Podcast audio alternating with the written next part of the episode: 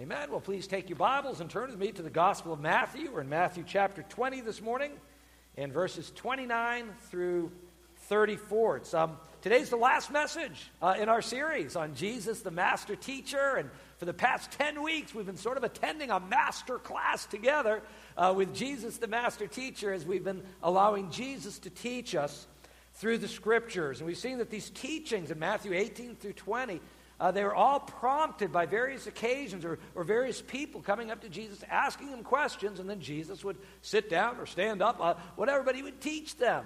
And he would teach them in answer to their questions. But we know from the Bible that Jesus taught also in other ways throughout his ministry. For example, we know that Jesus taught through parables. We know that Jesus sometimes taught simply by setting an example. Uh, we know that Jesus taught also through his various miracles. And the passage we're looking at today presents an example of Jesus teaching through what we would call a healing miracle. Teaching through a healing miracle. Uh, we're going to read through the passage in just a second. You'll notice Jesus doesn't say a whole lot in this passage. We go, well, how can you be teaching if you're not talking? In fact, the only words Jesus speaks in the whole passage are in the form of a question. He doesn't even you know, tell us anything, he just asks a question. And yet, as we'll see in the course of the message, this healing miracle forms a very fitting conclusion to this whole section of teaching by Jesus that we've been studying in Matthew 18 through 20. So we're in Matthew 20 this morning, verses 29 through 34. Would you please stand with me for the reading of God's Word? Matthew 20, beginning at verse 29. As Jesus and his disciples were leaving Jericho, a large crowd followed him. Two blind men were sitting by the roadside. And when they heard that Jesus was going by, they shouted, Lord, Son of David, have mercy on us. The crowd rebuked them and told them to be quiet. But they shouted all the louder, Lord, Son of David, have mercy on us. Jesus stopped and called them. What do you want me to do for you? He asked. Lord, they answered, we want our sight. Jesus had compassion on them and touched their eyes. Immediately they received their sight and followed him. This is God's holy word. Please join me in prayer. Lord, as we come to your word today, we, uh, we ask that you would indeed open our eyes to see wonderful things in your word. Open our hearts to receive what you would have for each one of us through your word today. We pray in Jesus' name. Amen. Thank you. Please be seated. What do you want Jesus to do for you? What do you want Jesus to do for you? That's the question that is posed for us by our passage today. It's an interesting passage in, in many ways. Uh, for one thing, we, we already looked at an earlier miracle where Jesus healed two blind men uh, back in Matthew chapter 9. But you know, the context was very different in that passage. That, that miracle took place in a section of the Gospel of Matthew which focused on Jesus' miracles. This one takes place in a section uh, of the book that focuses on Jesus' teachings. And the healing of the two blind men here in Matthew 20 uh, has many correspondences with the passages we've, we've been studying that we've already looked at in this series in Matthew chapters 18 through 20. Let me walk you through that. For example, the, the whole section uh, of this teaching, teachings of Jesus began way back in Matthew 18, cha- chapter 18, verse 1, with what? With the disciples showing their spiritual blindness by asking who's the greatest in the kingdom of heaven. They were spiritually blind. Then we came to Matthew 18, 9, where Jesus says, It is better to enter the kingdom of heaven blinded in one eye than to have two good eyes and go to hell. Very next verse, Matthew 18 10, Jesus speaks about sight. He speaks of the little ones and how their angels always see his Father's face in heaven.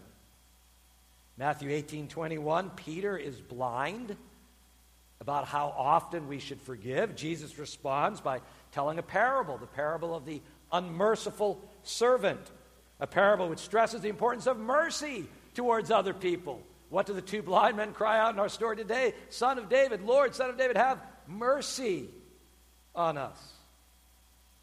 Then you jump into Matthew chapter 19, verse 3. The Pharisees are blind about marriage and divorce. The disciples are blind about the value of little children. The rich young man is blind about how to obtain salvation. Matthew chapter 20, the parable of the workers in the vineyard. The workers who are hired first are blind about God's justice, mercy, and grace. Matthew 20, verse 22, James and John, whom we looked at last week, are blind about what it actually means to have the highest seats in heaven. And then finally, you come to Matthew 20, 24, and we come full circle. Because after all of this teaching, three chapters of teaching, who knows how many weeks Jesus spent teaching all things, we come full circle because the disciples, once again, are blind about what it means to be great in the kingdom of heaven. And so, even though this is a healing story, a miracle story, it is full of rich teaching. As we compare and contrast these two blind men with, with all that just happened in the previous passages, and then also as we learn from their example. Uh, there's an outline in your worship guide this morning. I would encourage you to take that out at this time to follow along, maybe jot down some notes of, of some things that God might be speaking to you through the message today.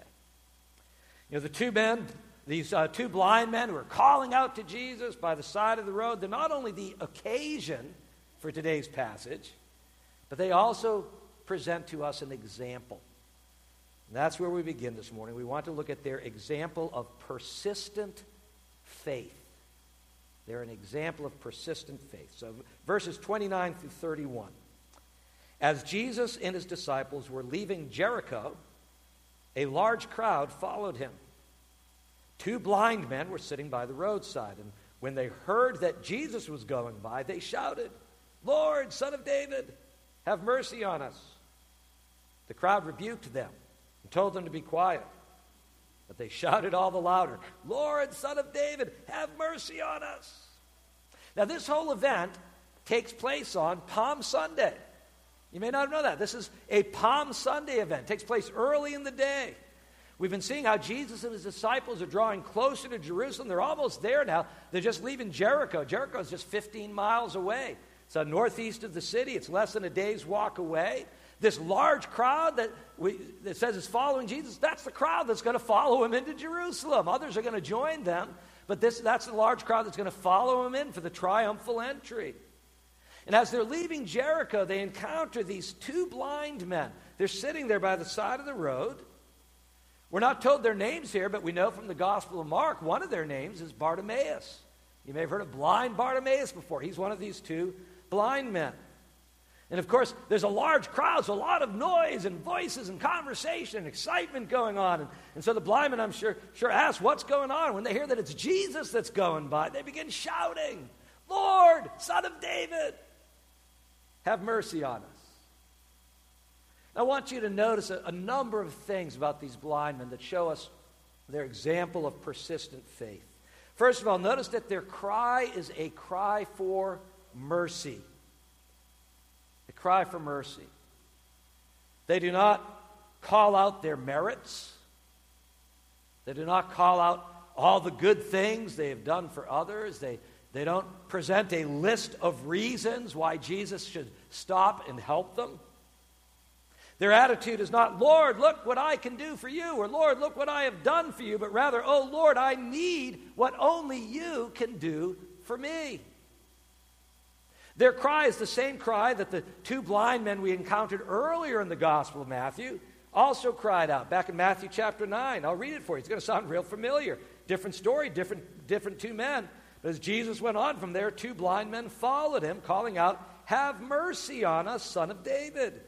And when he got indoors, the blind men came to him and he asked him, Do you believe that I'm able to do this? In that earlier encounter, Jesus uh, connected their cry for mercy with faith. It's the same way with our, the two men in our story today. Their cry for mercy, this is an expression of faith. They hear that it's Jesus, that Jesus is passing by, and they, they seize the moment. Because as far as they know, this might be it. This might be their one opportunity to encounter Christ. They're not about to miss it. And there's a lesson uh, here for us as well, isn't it? Don't let Jesus pass you by. Don't let Jesus pass you by. You never know whether this may be your only opportunity to come to Christ. None of us has a claim on tomorrow. None of us has a claim on this afternoon. That's why the Bible says today is the day of salvation. Now is the time of salvation. Don't miss out on an opportunity for salvation. Don't miss out on opportunities for Christian growth when you feel Jesus calling you in other ways, even as a believer. Don't let Jesus pass you by. These two men were determined not to miss out on this opportunity. They cry out for mercy. It is a sign of faith. You see, faith in Jesus begins with an acknowledgement of your need. An acknowledgement of your need. Jesus said this in Matthew 5 3. He said, Blessed are the poor in spirit, for theirs is the kingdom of heaven.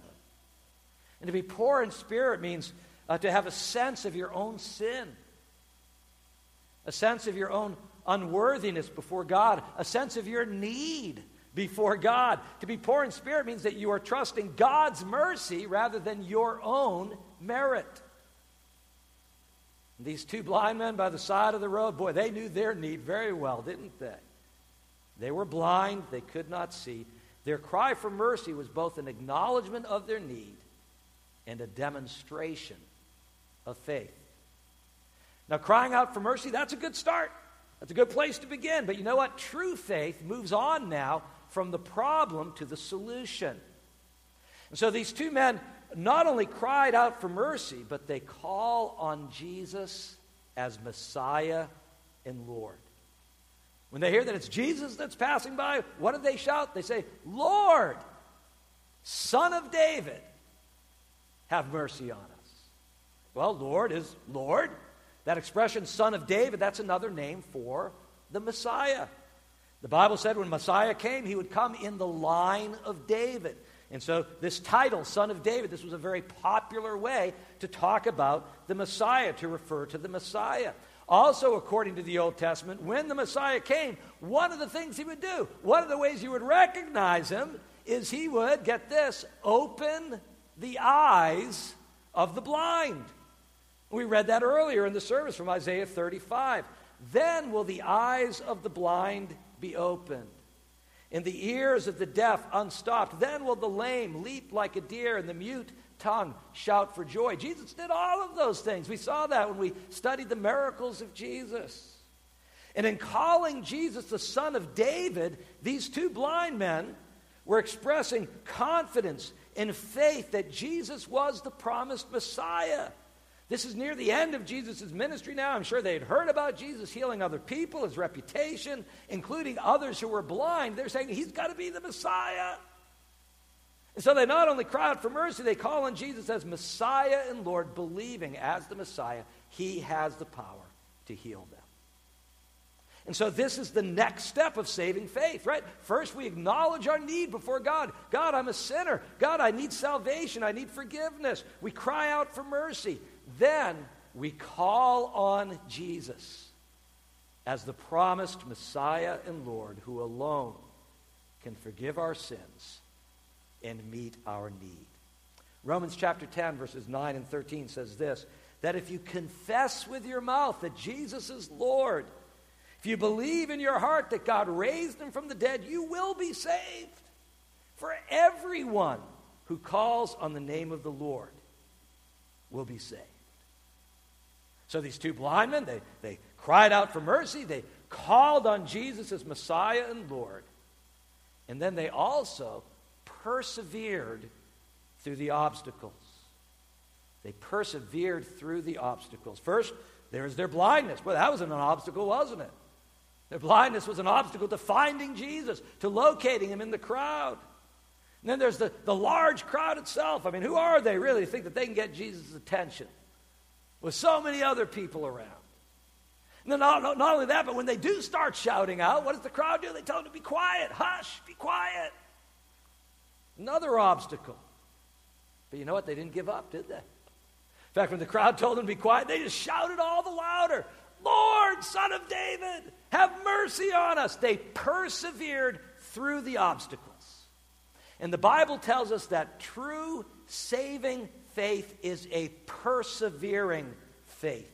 It is a faith that does not give up. Luke 18:1 tells us that Jesus told his disciples a parable once to show them that they should always pray and not give up. That's what these two blind men are doing. They're persevering. They're not giving up. Acts 14:22 tells us we must go through many hardships to enter the kingdom of God. We must persevere. These two blind men, they demonstrate for us persistent faith. They cry for mercy. They call on Jesus as Messiah and Lord. They persevere through the obstacles. So, how does Jesus respond to these two men's faith? He asks them a penetrating question. A penetrating question. Look at verse 32 with me now. Jesus stopped and called them. What do you want me to do for you? He asked. First, notice that Jesus stopped. That's just amazing and wonderful in and of itself. Jesus was busy, right? He's on his way to Jerusalem. He's got the crowd around him. Jesus knows when he gets to Jerusalem, he is going to suffer and die there. Jesus has a thousand other things on his mind right now, but when he hears these two blind men calling on him in faith, he stops. He calls them to himself. Remember last week we saw what Jesus told his disciples. He said, The Son of Man came not to be served but to serve others. Here, Jesus practices what he preached. In the midst of all the busyness and the crowd and the, all the pressing details of, of everything that would happen when he got to Jerusalem, Jesus stops to serve these two blind men. Jesus is never too busy for you when you call out to him. Jesus stopped, he called them to himself. This is the, the call of Christ. The gospel call of salvation continues to go out even today. And those who respond find Christ's mercy and forgiveness and blessing. But how many do not respond to the call? How many miss out on all of the amazing things that Jesus has for them? Jesus stopped. He called them to himself. What do you want me to do for you? He asked. Now, this is in stark contrast to the rich young man that we looked at earlier in this series, right? The rich young man who asked Jesus, What good thing must I do? Remember him?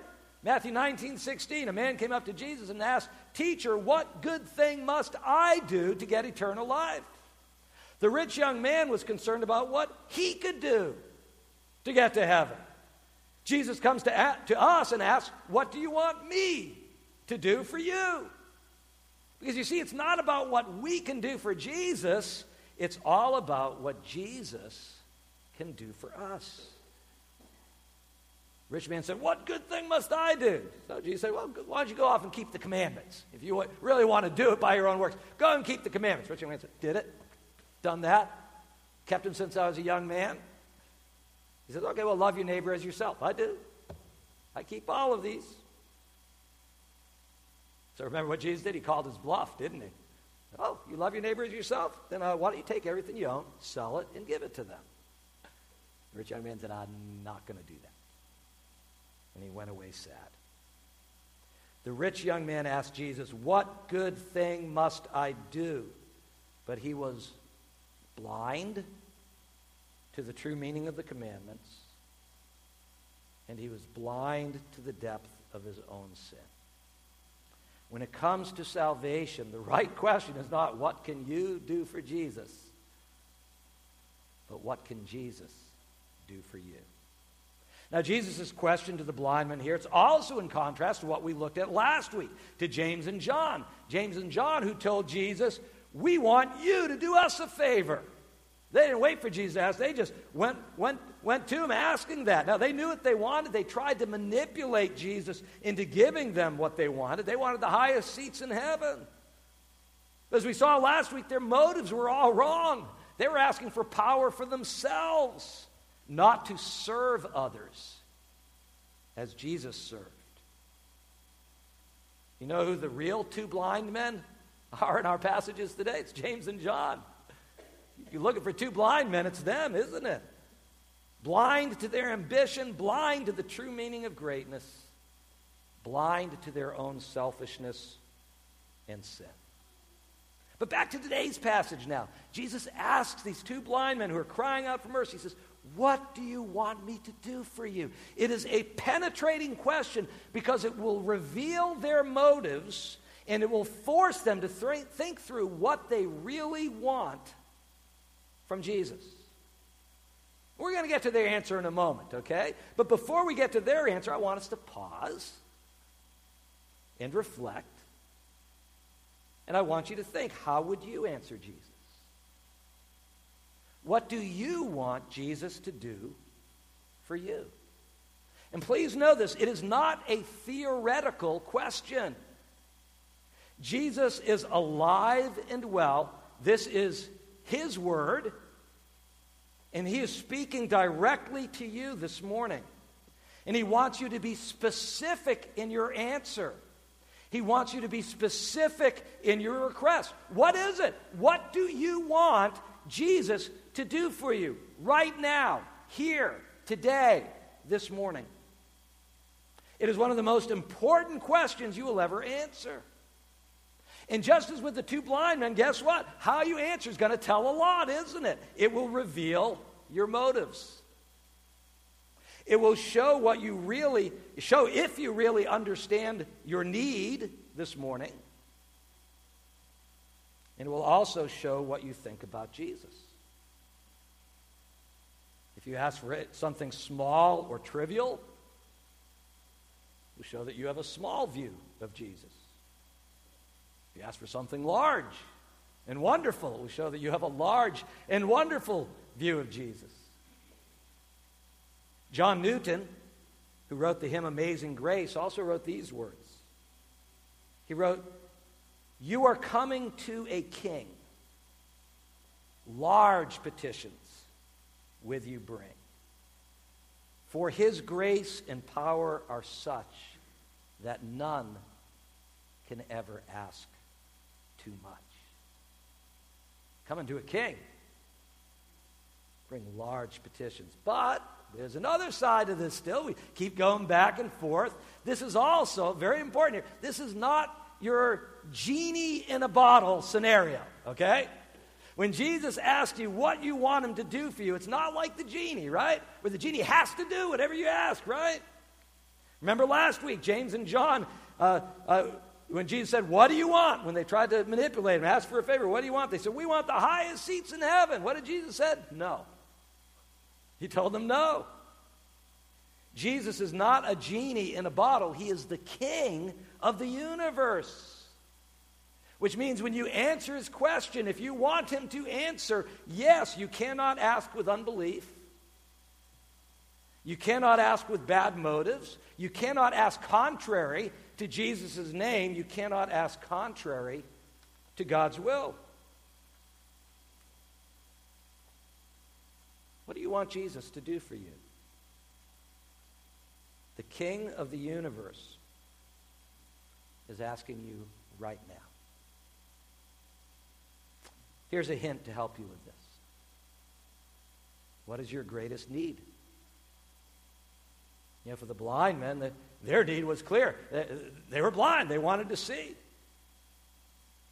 How foolish if they had wasted this question from Jesus on something lesser. Like, oh, like a Big Mac, or a quarter pounder with cheese, or, or even we want to win the lottery. What a waste to have all that money but still not be able to see. Jesus once described his whole mission his whole mission in coming to earth in terms of giving sight to the blind. We read about this in John chapter 9, verses 39 to 41. Jesus said, For judgment I have come into this world so that the blind will see, and those who see will become blind. Some Pharisees who were with him heard him say this and asked, What? Are we blind too? Jesus said, If you were blind, you would not be guilty of sin. But now that you claim you can see, your guilt remains. What do you want Jesus to do for you? Penetrating question, isn't it? So here's a possible answer for you today.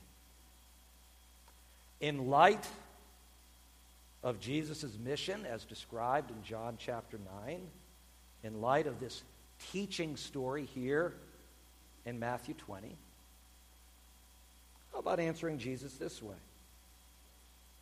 Lord Jesus, open my eyes to follow you. Open my eyes to follow you. It's a good prayer. It's good to ask the Lord for your eyes to be open. Let's take a look at our two blind men now. Let's see how they responded to Jesus. Verses 33 and 34. Lord, they answered, We want our sight. Jesus had compassion on them and touched their eyes. Immediately they received their sight. And what did they do? They followed him. And so the two men responded, Lord, we, we want to see. We want our sight. Once again, demonstrating their faith in Jesus as Messiah and Lord, believing that he had the power. This was his mission to do this for them. Jesus has compassion on them. He touches their eyes immediately. Their eyes are open. They receive their sight.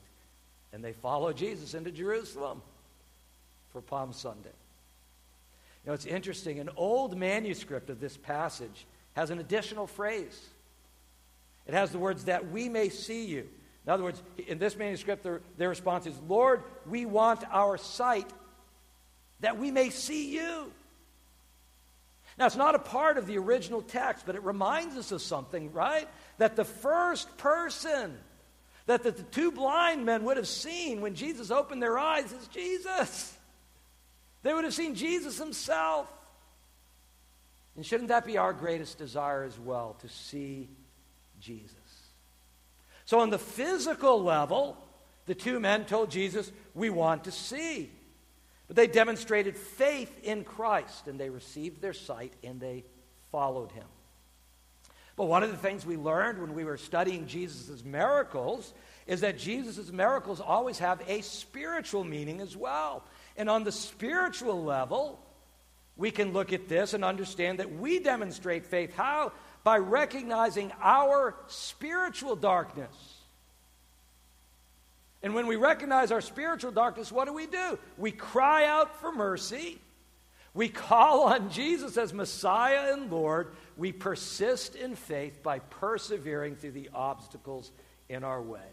And we ask Jesus to open the eyes of our heart that we may see and follow him. That phrase, the eyes of your heart, that comes from a beautiful prayer uh, in the book of Ephesians in the New Testament, a prayer of, of the Apostle Paul. Paul writes this Ephesians 1 18 and 19. Telling them what he prays for them and for us. He says, I pray that the eyes of your heart, there it is, the eyes of your heart, I pray that the eyes of your heart may be enlightened, that they may be opened, in order that you may know the hope to which He has called you, the riches of His glorious inheritance in the saints, and His incomparably great power for us who believe. And when you do this, when you cry out for mercy, when you ask Jesus to open the eyes of your heart, He will have compassion on you. He will touch you by His Holy Spirit. He will give you the sight that you need. And then you'll be able to sing those other words that John Newton wrote in the hymn Amazing Grace. I once was lost, but now I'm found, was blind, but now I see. There's an old saying there are none so blind as those who will not see. Is that you this morning? Are you spiritually blind? Whether as an unbeliever, not coming to Christ for salvation, or, or as a believer that be struggling with sin or being hardened in your sin, refusing to repent, holding back on, on what God wants to do in your life through Christ. Please know that only Jesus can save you from your sins.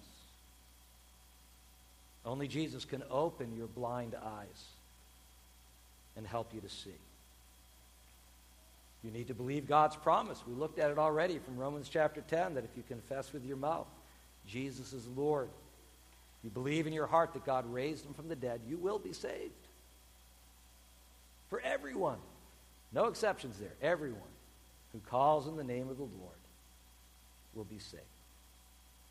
And when you come to Jesus believing he will save you from your sins, he will give you new life and purpose.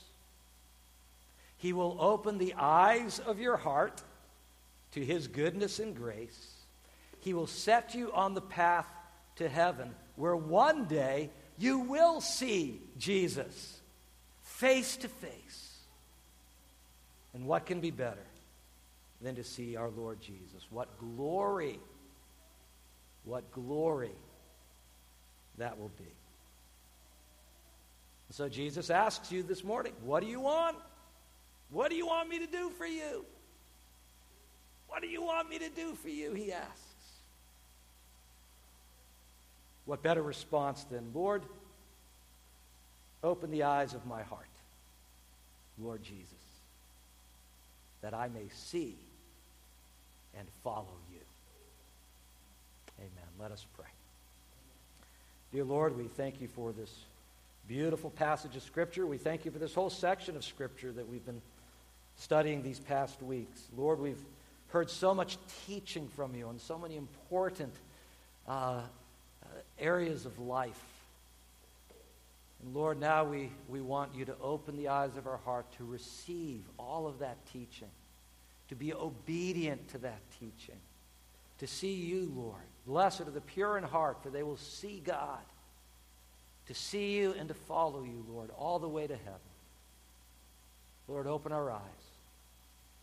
Have mercy on us, we pray. In Jesus' name, amen.